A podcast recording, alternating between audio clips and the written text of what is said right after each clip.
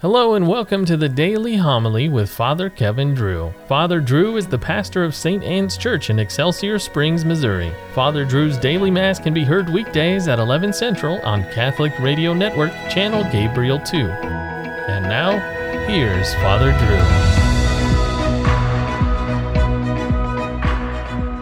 Drew. A reading from the book of Numbers. From Mount Hor, the children of Israel set out on the Red Sea Road to bypass the land of Edom.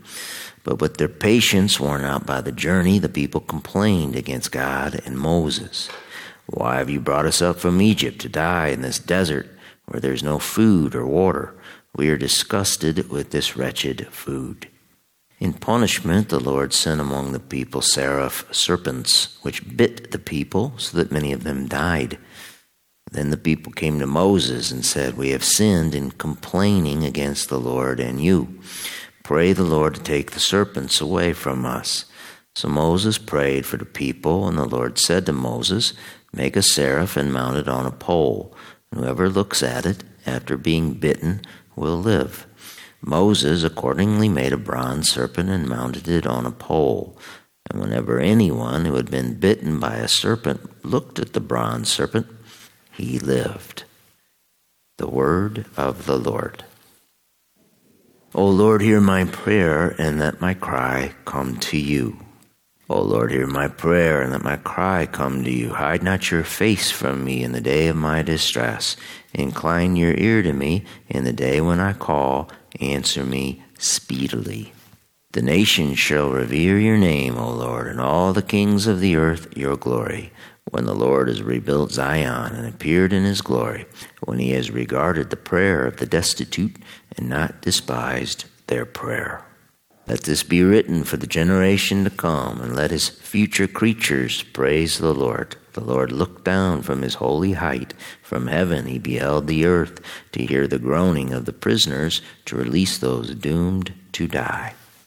The Lord be with you. Reading from the Holy Gospel according to John. Jesus said to the Pharisees, I am going away, and you will look for me, but you will die in your sin. Where I am going, you cannot come. So the Jews said, He is not going to kill himself, is he? Because he said, Where I am going, you cannot come. He said to them, You belong to what is below, I belong to what is above. You belong to this world, but I do not belong to this world. That is why I told you that you will die in your sins. For if you do not believe that I am, you will die in your sins. So they said to him, Who are you? Jesus said to them, What I told you from the beginning. I have much to say about you in condemnation, but the one who sent me is true, and what I heard from him I tell the world. They did not realize that he was speaking to them of the Father.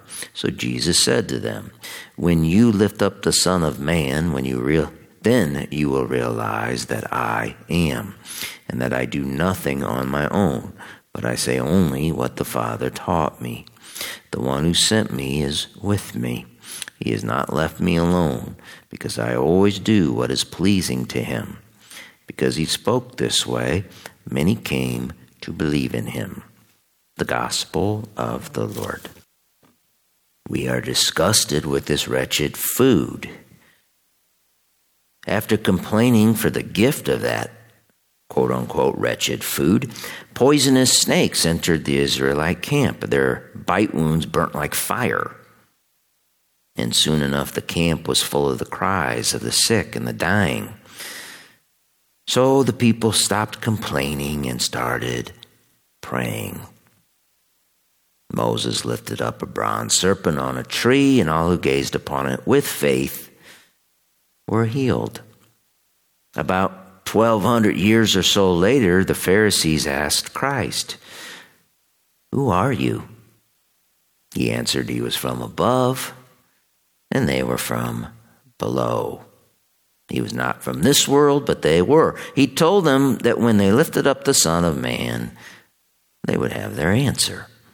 This duel between Christ and the Pharisees took place at the Feast of Tabernacles, a fall harvest festival which occurred about six months before Christ's Passion.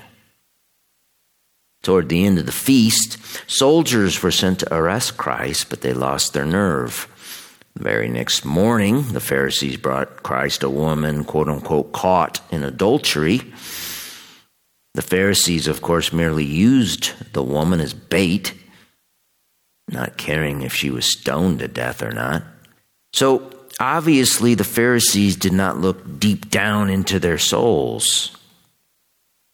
What they did do was look down onto the ground because Jesus had written something on it. St. Jerome argued that Christ wrote the Pharisees' secret sins in the dirt. And the Pharisees saw what he wrote.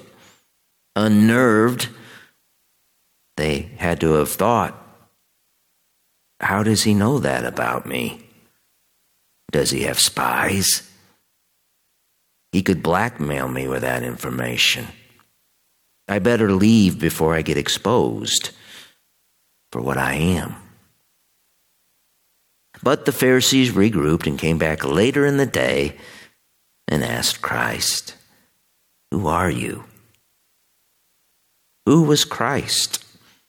Christ was the reality to which the bronze serpent lifted up on the tree pointed. The bronze serpent hanging on the tree was not poisonous, even though it had the form of a poisonous snake. Christ was free from the poison of sin, but by hanging him on a tree, he would take on the form of sinful man. The bronze serpent cured mortally wounding snake bites. Christ cured mortally wounded souls. My friends, let us never belong to this world. Belonging to this world will only have us die in our sins. And then we won't be able to go where Christ is going. The smart play is to stop complaining and start praying.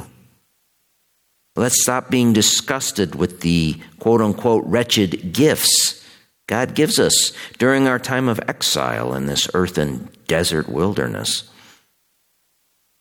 Christ knows our sins, they're written on our souls. We are exposed.